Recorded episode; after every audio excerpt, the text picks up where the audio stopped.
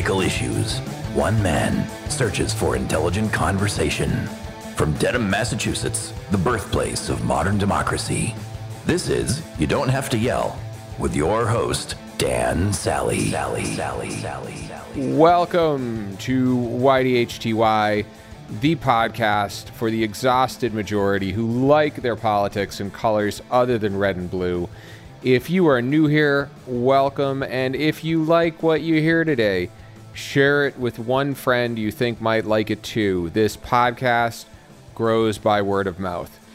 Now, two weeks ago, as I was getting ready to leave on vacation, I recorded the intro to last week's episode where I made a crack about hoping the world didn't fall apart while I was gone.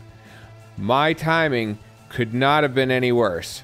Now, I've invited my man Ben Studebaker, who longtime listeners will know, to come on and offer his take on the events unfolding in Ukraine next week, so be sure to tune into that. Now, as I record this intro, we're at an odd time of political unity in response to Russia's invasion, and this week's guest has made it his mission to get to the root of the normal baseline level of discord we've grown accustomed to in modern day America. Seth David Radwell left a long and successful career as an executive in the consumer goods industry when he began to see business leaders become fearful of taking stances on issues of politics and public policy. And he made it his mission to understand the root of the divisions in our society. Now, many Americans long for a return to the days of the founding fathers when partisan rancor was set aside and elected officials engaged in high minded debates about policy and the future of the republic. And according to Seth's research, none of that actually happened. It was never like that. Now, Seth traces the fault lines in American politics all the way back to the Age of Enlightenment, an era starting in the 1600s when many of the ideas that America was founded on were formed. His book, American Schism, documents how competing versions of the Enlightenment vied for dominance throughout American history and how they can explain some of the divisions in American politics today. Seth joined me to discuss his book and how the current state of political discourse in America fits into a much longer history of balancing the power of the elite establishment against that of the governed. I hope you enjoy this conversation as much as I enjoyed having it. I will be back at the end with my final thoughts.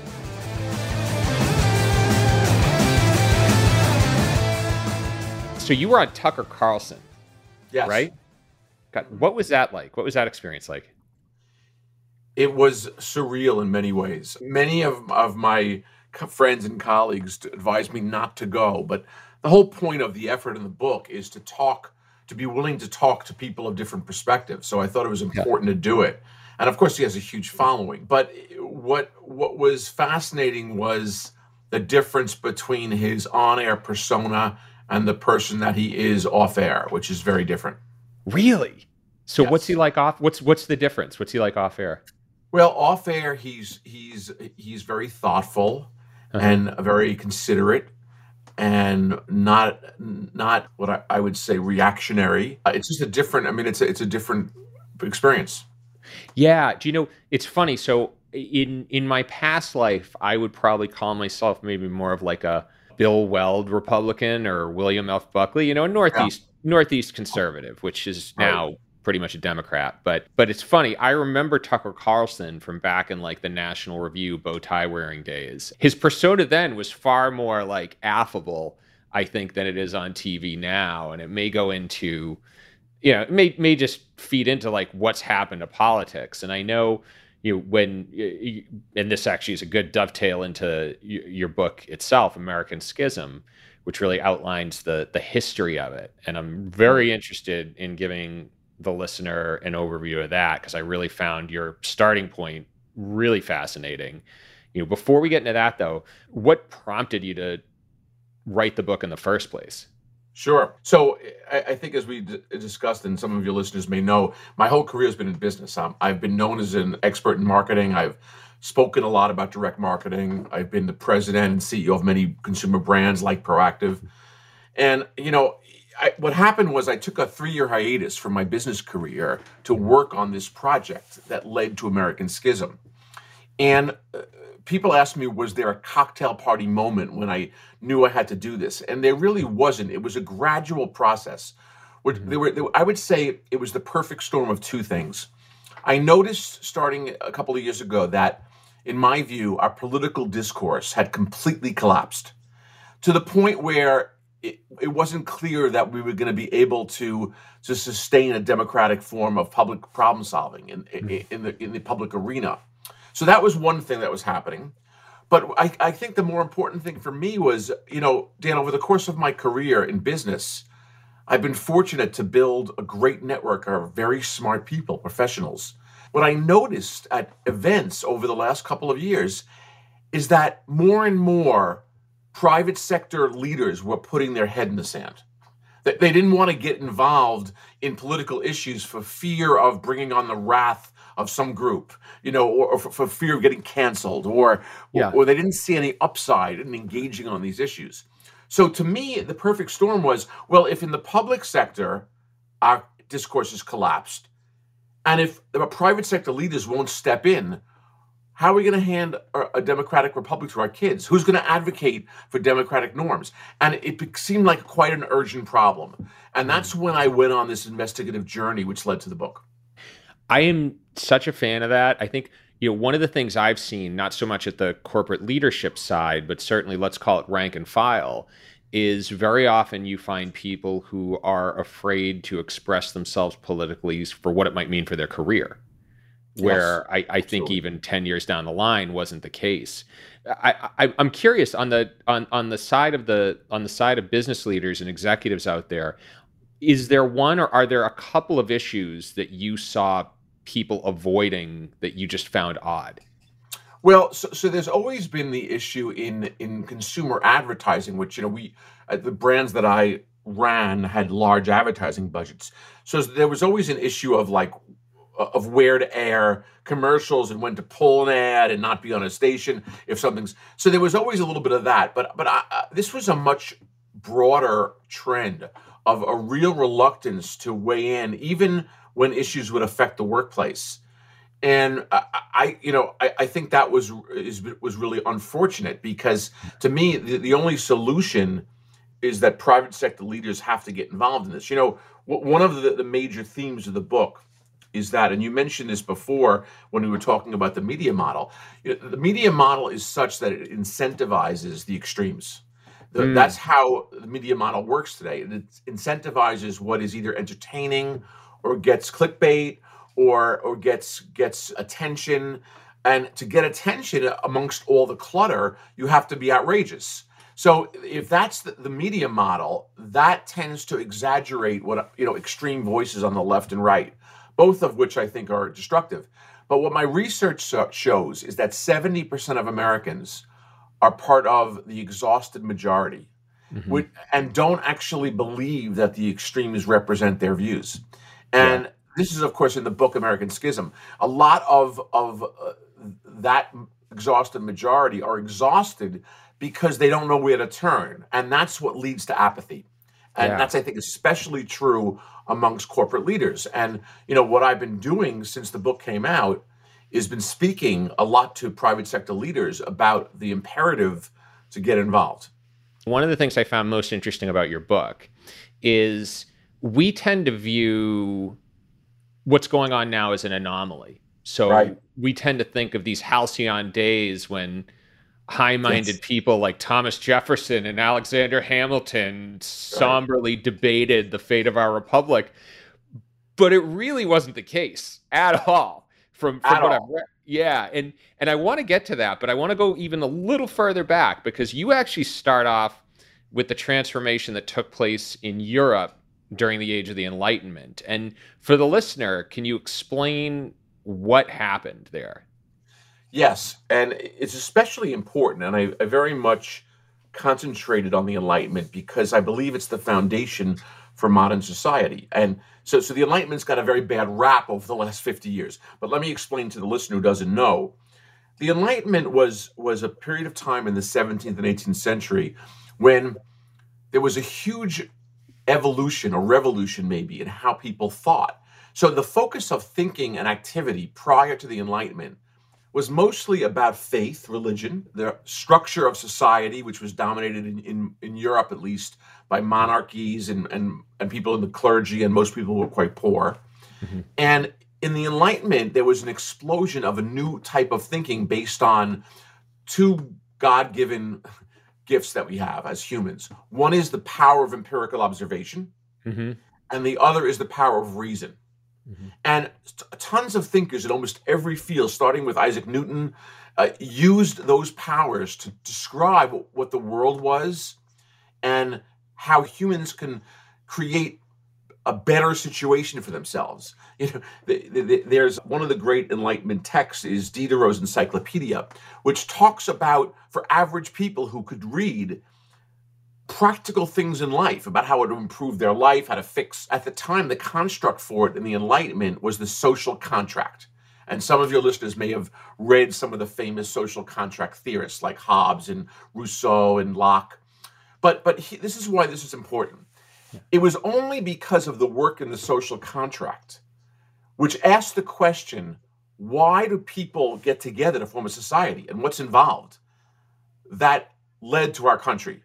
I mean, the Declaration of Independence is a, is an Enlightenment document, complete completely in the Enlightenment sense of providing a set of empirical observations and reasoning that states an, a goal. So, in other words, it says basically, we believe that there are, in fact, as the social contract thinker said, inalienable rights. That, in other words, when you enter a society as to, to, to form a civilized world, you have to give up certain rights to the state. You can't you can't rob, you can't steal, you can't steal someone's land, eh, etc. But as part, you, so you give up certain rights as being a, a free person, which, by the way, many people forget today. When we talk about liberty, everyone thinks that they have unlimited rights. You don't. Yeah. But there are certain rights that the social contract thinkers postulated. There are certain rights which cannot be taken away, that are inalienable or unalienable. Both terms are used. And that is the foundation for modern society. So, to, to, to, in, in short, to me, the Enlightenment is the starting point because the Enlightenment is the foundation for modernism in all its respects. And, and let me just close with this, this, this question by, by sharing a couple of data points. The Enlightenment, as, as Steven Pinker has written, is the greatest story seldom told. Because if you look along any objective dimensions, and I'll, I'll, give you three life expectancy, poverty, and child mortality. 200 years ago, when the Enlightenment was just starting, life expectancy was 30 years across the planet. Now it's over 70 years. 200 years ago, one in five children did not survive till age five. Today, child mortality, of course, is a, is a tiny fraction of that. And 200 years ago, four fifths of the global population lived in extreme poverty.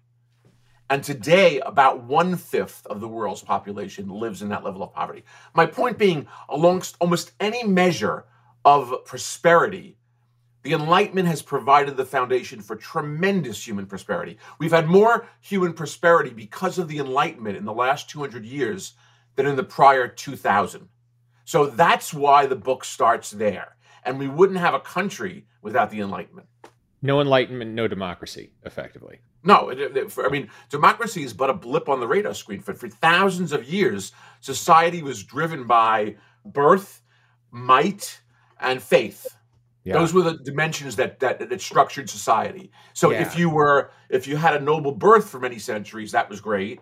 If you were had faith that would allow you to have a leadership role, that was great. And otherwise, you had to duke it out. Yeah, I thought one of the one of the and again, I don't want to spend too much time pre-enlightenment, but one of the most interesting things I, I kind of that clicked with me in your book was the fact that the church really served as this stabilizing force in a way, or of, of a way to facilitate the negotiations between those in power and the lay people. Yes, uh, correct. Which was really interesting to me. One question I'm going to ask, and this is really more to justify a hunch that may come up later in the episode. Do you have any idea what prompted the start of the Enlightenment? Why did the Enlightenment yeah. start at that specific point?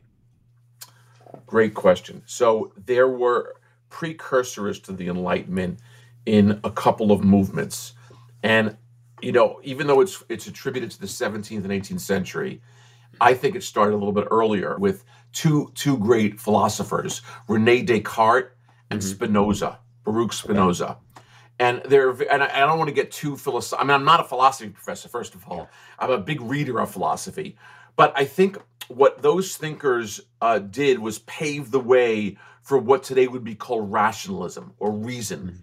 Mm-hmm. Uh, okay. Uh, the, the, how how important reason is in the human experience, and one of the things that distinguishes us from other species. Okay, so so that the notion of reason being fundamental, and I guess the other force that was kind of pre-enlightenment, but that became part of the enlightenment was empirical empiricism. That mm-hmm. by observing the universe, we could and using our reason, we could get to an objective truth that there was okay. there were truths to the universe which is why newton is so important because he like he described the physical universe in terms of physics so yeah. i think those were some of the precursors in the early 17th century what ha- what's happened dan since in the last 50 60 70 years because of what's now considered the postmodern lens the Enlightenment, to a large degree, has been discounted. People think, okay, the Enlightenment was a bunch of white European males. You know, they, how could, how did they really affect uh, what that narrative of them revolutionizing the world is really is really not true, and you know, there, there's certainly a criticisms that the Enlightenment was only the, the writers, the contributors to the Enlightenment often were of one perspective. But just because they, that they happen to have been white European males doesn't mean what they wrote wasn't profound. Mm-hmm. They were talking about humanity overall, and especially the radical enlighteners. So in the book, I make this distinction between the moderate and the radical, which is turns out to be very important. But the radical enlighteners were very interested in kind of what I would call the global uh, civilized world, what was happening in Asia, in Africa, in in the new in the Americas. So it wasn't uh, intended to just, to just be a European platform. Mm-hmm. And I think the postmodern critique is quite unfair. And that's again another reason why I focus on the Enlightenment in the book. Yeah, and you know, you, you, you kind of alluded to it just a moment ago. So there there are sort of three forces at play here, and right. you mentioned one of them. I'm going to start with the with two, and then go to the third. So you have the radical enlightenment, but you also have a, the moderate enlightenment. And can you describe right. those for the for the listener? Right. Well, I'd love to. And it goes at the, the, start of our talk. You said people assume that you know Thomas Jefferson and and Alexander Hamilton got along. Not at all. Our founders yeah. were not monolithic. On the contrary, in Europe and in America at that time, there was a war. Two schools of thought that were contending for prominence. So, mm-hmm. on many aspects of Enlightenment thinking, like reason, empirical analysis, Enlighteners agreed. But on political philosophy, there was a huge divergence. And one way to think about it is that let, the the moderates, who are, by the way, many of the enlighteners that people have read about a little bit, like I mentioned before, Locke, Rousseau, Hobbes, Montesquieu. Yeah. In the United States, it was John Adams and Alexander Hamilton, along among many others. There, so, it, as I described before, in the social contract, there needs to be a role played to make sure inalienable rights are not violated and to control who's ever leading, whether it's a monarch or king, or that, that they don't infringe on the rights of the people. Now, for the moderates, the, hmm. who do you think the moderates thought were the right people to set up the governing structure and govern? Well, for the moderates, it was themselves. the moderates yeah. thought the moderates thought that that people who had the responsibility and skills to govern were the enlightened, the educated, which meant their prescription for society was what was called then an aristocratic republic. So mm-hmm. aristocrats get together, like the constitutional monarchy in England, and and f- form an agreement with the monarch that the monarch can't screw the people. That there has yeah. to be some balance of power, and the, and the aristocrats play that role. Now, so the first major difference in philosophy that separates the radicals And it really started with the French radicals like Condorcet and Diderot and Brissot, people, many names that your, your listeners probably are not familiar with. But it was the radicals that said and discussed and, and argued vehemently that the only, the sole form of legitimate government in a social contract is, in fact, a representative democracy, a government of the people, by the people. And in the US, that was followed by schools of our founders who were really enamored with this notion of de- representative democracy and decentralized government. People like Jefferson, Benjamin Franklin, and Thomas Paine are the three I talk about in the book. But they disagreed enormously. Now, there was one other key difference beside the actual form of government itself that's quite important. The radicals had documented for centuries how in Europe, the monarchy and the church had a tacit collusion to keep the people in place. Mm-hmm. So it was the radicals that came up with the formula of what today is called separation of church and state. They believed that that civic affairs needed to be separate from religious affairs. They were they were two different realms. Yeah. And the moderates very much, by the way, sanctioned the role of religion in the state. So so the, the moderates very much embraced the role of the church, whereas the radicals Uh, eschewed it. Yeah. But that those two differences were huge and led to if essentially in the US two contending visions, two disagreeing visions on what the republic should be in the first place. The American schism is what happened in the founding that tore these two groups apart and in contention. And it's funny too cuz you know in, in that respect what we have is a, a compromised government effectively we have a radical enlightenment in the form of a House of Representatives. We have a moderate enlightenment in the form of what was then a, an appointed Senate. And, and and or as George Washington called it, the cooling saucer, which is effectively right. where the ideas are are come up from the hoi polloi and eventually make their way into the elite. That's right. That's right. Um, exactly. You're exactly. That's exactly right. There was a, a huge pendulum shift from a radical mindset in mm-hmm. 1776 to a much more moderate view that led to the Constitution, and it was a set of compromises. And to your point, in 1776 was an age of idealism. We were declaring independence from Britain. It was this huge free, free idealistic period. But fast forward to 17, you know, 84, the war's over, and now we have these huge problems on the ground. Like, how are we going to pay for the war? How are we going to get 13 very different colonies to work together and have a foreign policy because, of course, we needed allies at that point. So there were pragmatic problems that needed practical solutions.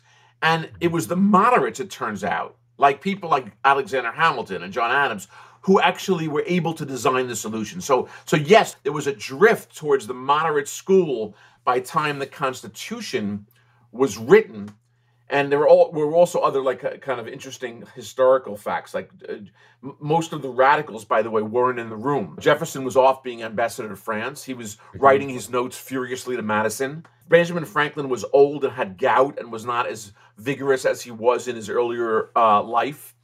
And thomas paine wasn't in the room. So so yeah. the, so the framers were much more moderate. But one of the brilliant aspects of what's called the federalist papers the Federalist Papers were, were the marketing document that Hamilton and Madison worked on to get the Constitution ratified.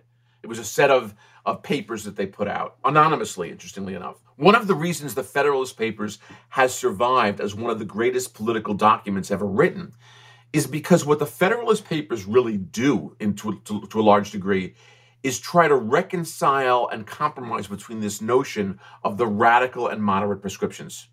Hamilton especially, and Madison, they talk about how the Constitution has a combination, to your point, of both both methods. We have a, a House, which is democratically represented of the people, but there's also a Senate, which is really an aristocratic republic, and there's a president. So it is it is a compromise combination. It's it's so funny to hear you say this too, and you and the listener can probably hear my cat will not stop meowing right outside my door. So we're gonna hear this. We may hear the dog in a bit. I usually do the the noise disclaimer at the top of the episode, but we're here now. Getting back to my original point before I was distracted by my cat, you know, it's funny the way you, the way you position this because if you were to ask me just cold, like who do you think was were the moderates, who do you think were the radicals? Well, I would have flipped that on its head. And yes. I would have I would have considered, you know, somebody like Thomas Jefferson to be more in the moderate camp, just given I mean, given the fact he was a slaveholder first and foremost. But well, so and, and that, by the way, is the, the uh, again discussed in the book. The huge contradiction of the entire revolution mm-hmm. was slavery, of course, because mm-hmm. you know all men are created equal, and. Uh, and, and look what was going on on the ground. So, so that is in fact the the contra- this, this great contradiction that ends up being the pain point for our history and still is in my view. But but in any case, no, the, the, the, from a philosophical perspective, Jefferson was very much into decentralized government. He wanted he did he was very distrustful of central government. He believed in an egalitarian uh, society where everyone had a voice ha- to contrast, Hamilton, who was a genius, mm-hmm. he knew that governing was hard work. Like it wasn't easy creating a central bank, and he wanted the best and the brightest. He thought governor governing necessarily were elites that mm-hmm. that regular people couldn't govern. Yeah. And I want to go, I, I, I want to get into how this plays out now or how this has played out through history, but there's one group I want to talk about because I talked about three forces, we talked about two. The third is the counter enlightenment. Yes.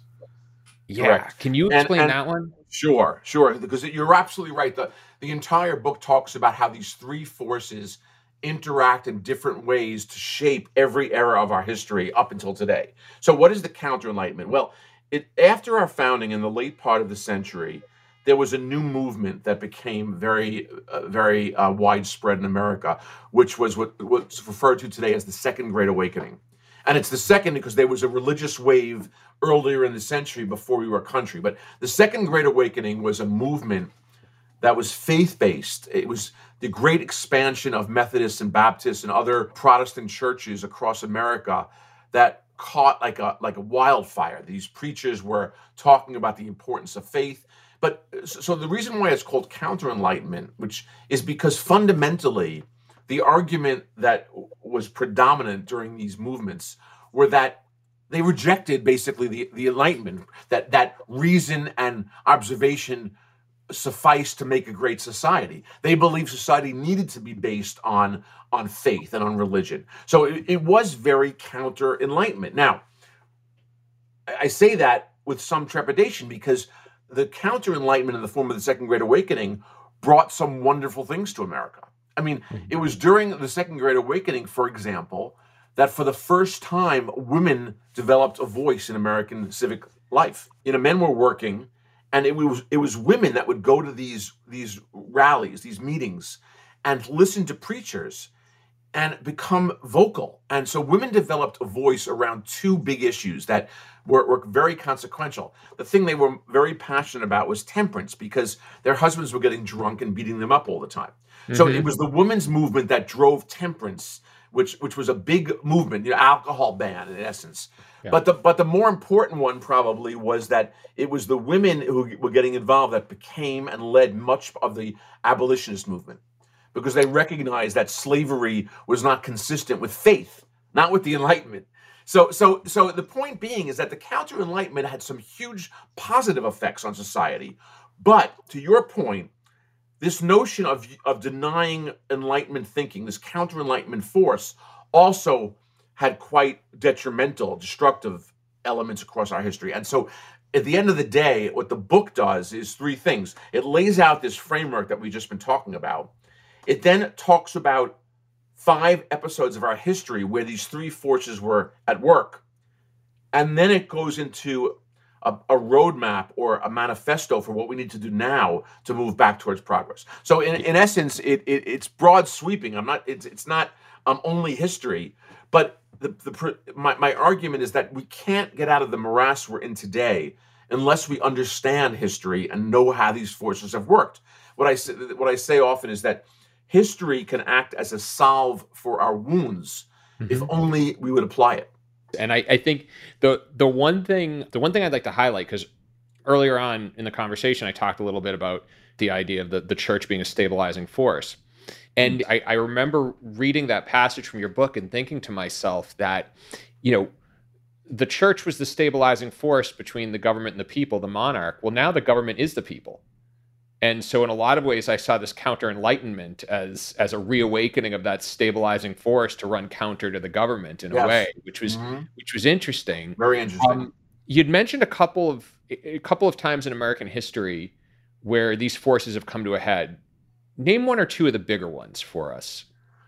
Well, one one of the ones that's extremely important, I think, it, ended up becoming the period of time after the Civil War, which we, is now known as Reconstruction, when it advanced based on uh, uh, very much in both Enlightenment and counter Enlightenment forces, and then collapsed ultimately. So that's discussed in detail. Another one that's probably equally interesting is the the move from the period of time in, in, Johnson's presidency, which we refer to as the Great Society, when the, the, the notion of the fact that the market, the capitalist market alone, was not providing for the the, the pursuit of life, liberty, and happiness for many Americans, and systematic programs were tr- were implemented to try to address that.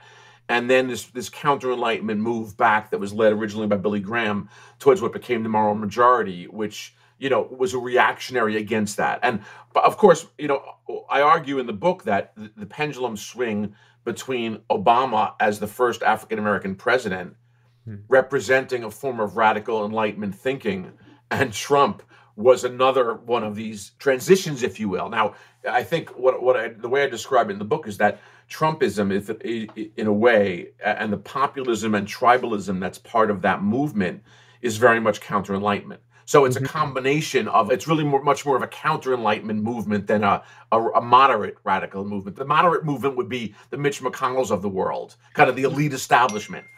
Well, this is what I was. This is what I'm. I'm. I'm wondering is is in a lot of ways is it a case where the pendulum is constantly swinging between radical and and counter, and the moderates are kind of in the middle, just maybe holding it together when the chips are down. Is that right. is that a fair assessment? Well, so, so I mean, I guess I'll, I'll just summarize it by saying this: the book starts out by saying there's a there's this schism that starts between the radicals and the moderates, and reconciling that becomes the, the major challenge of the revolutionary era. But it turns out that both the radicals and the moderates have a tremendous contribution to make. And the real challenge today is between having a mix of reason and enlightenment lead the conversation as opposed to counter enlightenment forces like uh, mm-hmm. tribalism and fear and all the mm-hmm. things that are running us today. So there is a bit of a head fake, meaning that the dynamic between radical and moderate, which starts out as the conflict, ends up morphing into one where the conflict is really between what I would call a, an enlightenment framework the what I described earlier in our talk as being the, the secret sauce, the foundation for modern society, and a rejection of that. Because today, the forces that are at work, I think, are very much rejecting the Enlightenment framework. Look at look at what's happened with COVID nineteen, and you know, it, there's a, a, tendency to reject reality, to just yeah. to, to, put science aside. So the, that, that to me is the real danger. This counter Enlightenment force, and my critique of counter Enlightenment forces has nothing to do with a criticism of faith. I think religion and faith is an important part of people's lives. The issue is that, and people confuse this all the time. Uh, they say to me, Are you anti faith? No. The, the question, as the radicals had it right, is keeping faith separate from power in politics. When yeah. those combine, when, when, when the, the, the, political structure is driven by a faith based movement or, or one single church or ideology, that's when I think government has become corrupt. The, the one follow up question I have actually before I get to my next point is um, are there conditions where one of these forces prevails or conditions that promote conflict between these forces? Let's talk about in today's terms, in today's vernacular, what would be the conflict between the radicals and the moderates for a second. It comes down to the struggle that we have between the elite establishment and the people. So, mm-hmm. in other words, all, all are created equal. But as the radicals described, not all end up being equal in terms of what they achieve. So, mm-hmm. you like if you were getting surgery on your brain, you wouldn't just want anyone doing it. You would want a brain surgeon with expertise. The point mm-hmm. is that the moderate model of using expertise and relying on elites, let's call them, to conduct important roles in society is extremely beneficial. It's it's it's it's the the Hamilton model of insisting on expertise is is very very important and that is a moderate construct. The elites the educated people who know how to do certain skills representing and governing and, and leading society. Now there's a huge anti-establishment movement right now this, which is in the form of populism which mm-hmm. rejects the elite establishment. So in many ways that is a manifestation of a radical enlightenment view. This notion that you know even though people have certain skills and expertise they have no more right in governing or in setting up in setting policy and agenda. Now i argue in the book in detail that there actually is a nuance that that makes this not ex- exactly true. But for for the purposes of our talk here so today this anti-establishment which by the way is both on the left and the right so the, the extreme left who is very distrustful of the institutions and American credibility in these institutions, and the right, who has has disdain for the whole establishment. Those are both against the moderate enlightenment. Oh yeah, I mean, people cringe when I say this, and there's one person listening to this right now who is especially going to cringe when I say this. But when I put Bernie Sanders and Donald Trump into the same camp, that really rub some people the wrong way because I do think, to your point, this counter enlightenment, this populism is independent of party.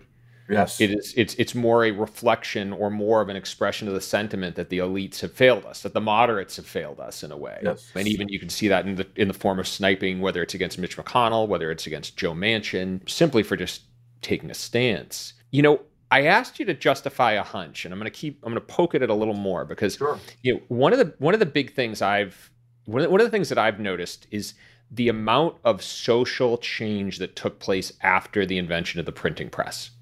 You know, yes. where where once philosophy and acquired knowledge was really restricted to monasteries and these specific institutions, it began to pr- proliferate. And you see, you obviously see the Enlightenment, you see the scientific revolutions, you see the Protestant Reformations, another big one. You know, you see a lot of these going on, and and and part of the reason your book got me thinking in terms of that is because you know when we look now at the post-truth era it, it's it's almost as if the enlightenment was spawned by unprecedented access of information and now is on the verge of being destroyed by another revolution in information that makes it even more accessible. Yeah. But I want to throw that idea out there because I do feel like that's one of the challenges we're facing now. I agree with one premise that you're implying, which is that new modes of communication have a huge effect on access to information and are enablers for society. So in the 18th century, uh, even before the the printing press was a huge revolution for many reasons, and you know, one of the greatest radical enlighteners, Benjamin Franklin, that's what he did. He used the press and newspapers and print to try to help educate the entire populace. That was mm-hmm. one of his missions. Yeah. So, but but I also want to point out that those media without rules and norms end up becoming very destructive. So, in, in the in the period of time we're talking about, there was not a, an established journalistic profession, and so everybody printed pamphlets and ideas and threw them out there. It was like kind of chaos. It's a little bit like what we have today with the internet. Yeah. Yeah. It was similar. So what happened was recognizing that that wasn't productive in terms of accurate information being disseminated as a public good. The, the, the, over the course of 200 years, the profession of journalism grew up.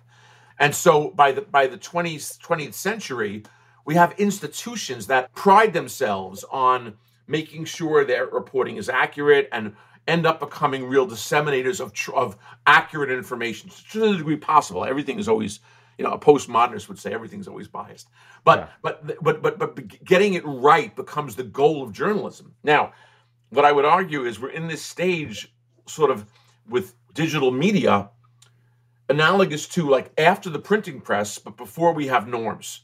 yes. So so so we have no regulation. Anybody can throw whatever they want out there. But the reputation of prestigious journalistic institutions, which used to be the news networks and, and print and are now, I argue in the book, are gone. That our media model has, ever since Reagan, when we got rid of the fairness doctrine, we've allowed what set up those foundational norms to disappear. Mm-hmm. but in, inter- in the internet, they never existed at all. mm-hmm. And the great question for those who are worried about the power of digital media is are the companies that dominate, and there's a, only a handful of them, like Google, Facebook, et cetera, are they going to determine uh, norms around the, the importance of accuracy, or are they going to get regulated into it? That's the mm-hmm. debate that's happening now, right? So I think one way or another, correct information is a public good. Yeah. You and I, Dan, don't know whether drugs are safe or not. We rely on experts, on an FDA to do the work and give us the information. Much of what I call the, what Jonathan Rauch writes about is the constitution of knowledge. It's not based on stuff that we individually observe. It's based mm-hmm. on stuff that people tell us who've done the work. So yep. the constitution of knowledge that we rely on and that is part of the prosperity I referred to before, that is based on institutions and a process of decentralized problem solving that centers around specialization and peer review, transparency mm-hmm. to see what is true until it's proven not true. And yeah. that is the, that form of building knowledge, which is largely what the role of institutions are. So institutions correct for that by building this constitution of knowledge. Well, and this kind of brings us full circle here because if we talk about the printing press as one of the catalysts for the Enlightenment, one of the catalysts for the upending of that social order that consisted of church, monarch, and people, you know, we look now and we see our institutions are challenged by this overabundance of information. And again, in my mind, you know, as much as people want to figure out how to regulate social media, you can't really put the genie back in the bottle or the toothpaste back in the tube, whatever you want to say. And just like back during the Enlightenment, there was a restructuring. There is a need for a restructuring now, and that kind of gets us to the end of your book, which is you have some reforms you recommend. Right. And- One are a set of structural changes that I argue need to take place for us to revitalize our democracy. And the other are a set of mindset changes, and both are important.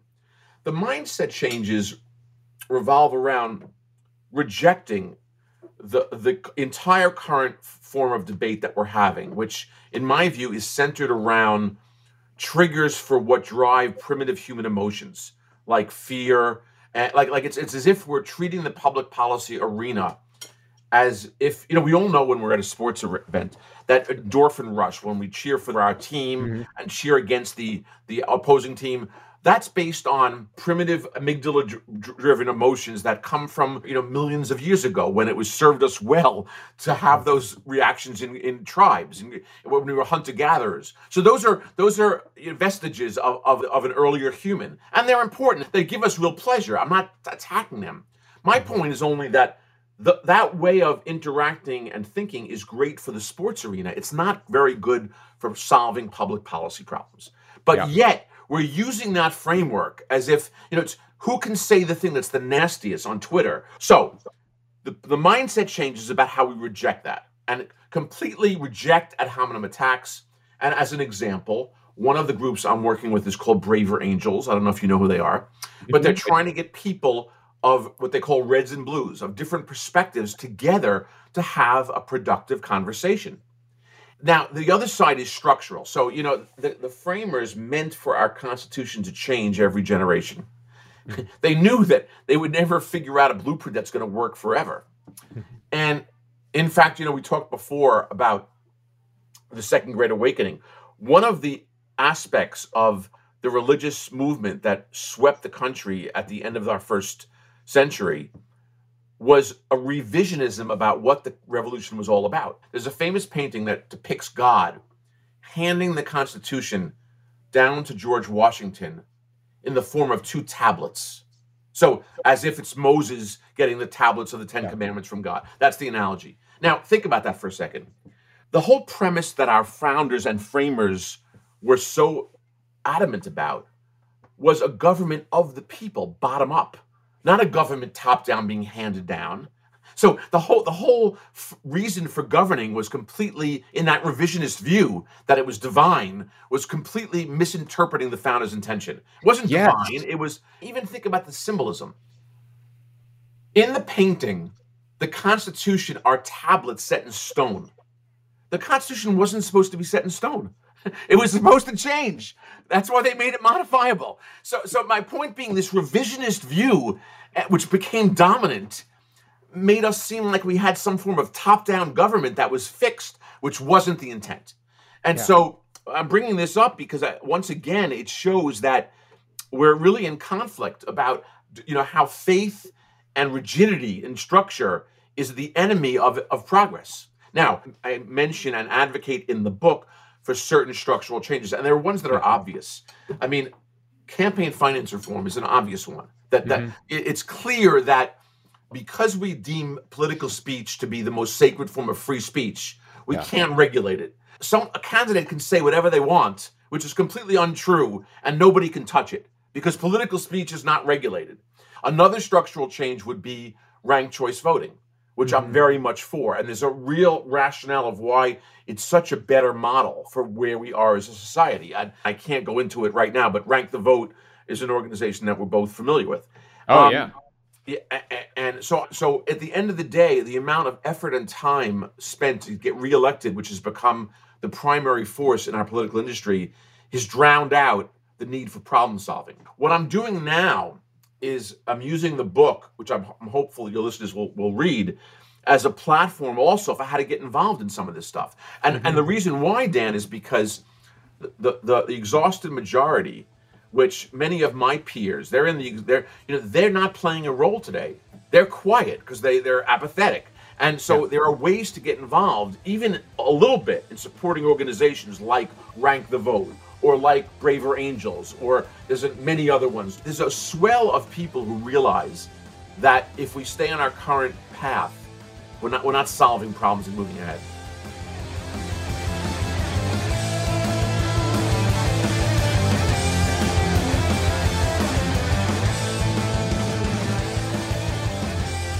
I hope you enjoyed this episode, and if you did, please consider leaving it a review and letting everyone know how great you thought it was. Now, that book is American Schism. It can be purchased on Amazon, wherever books are sold, and I'll also have a link in the show notes, so check it out. It's a very interesting read. Now, big takeaway from this conversation, and this is something that I've been thinking about for some time, is that American democracy didn't necessarily eliminate a ruling class or eliminate an elite strata of society calling the shots. It merely restricted the extent of their power, provided for more input from the governed, and made being in the ruling class a little more meritocratic and a little less an accident of birth. Now, while much of the debate we have over policy is about how much power we're willing to give the government, there's an equally relevant and quieter debate going on about how much freedom people can handle. And we saw some of this in the episodes we did on tech censorship back in August with Matthew Feeney and Ben Studebaker. If you haven't listened to them, check those out. Now, if Radwell's book is any indication, I don't anticipate this debate ending anytime soon. Now, tune in next week when my man Ben Studebaker will give his always fascinating take on the events unfolding in Ukraine. And as always, music courtesy of Quellertac. YDHTY's editorial advisor and producer is the admirable Admiral Adam Yaffe. YDHTY is produced in loving memory of the big Gino Jason Putney. Until the next, this is Dan Sally. Ooh, bye bye.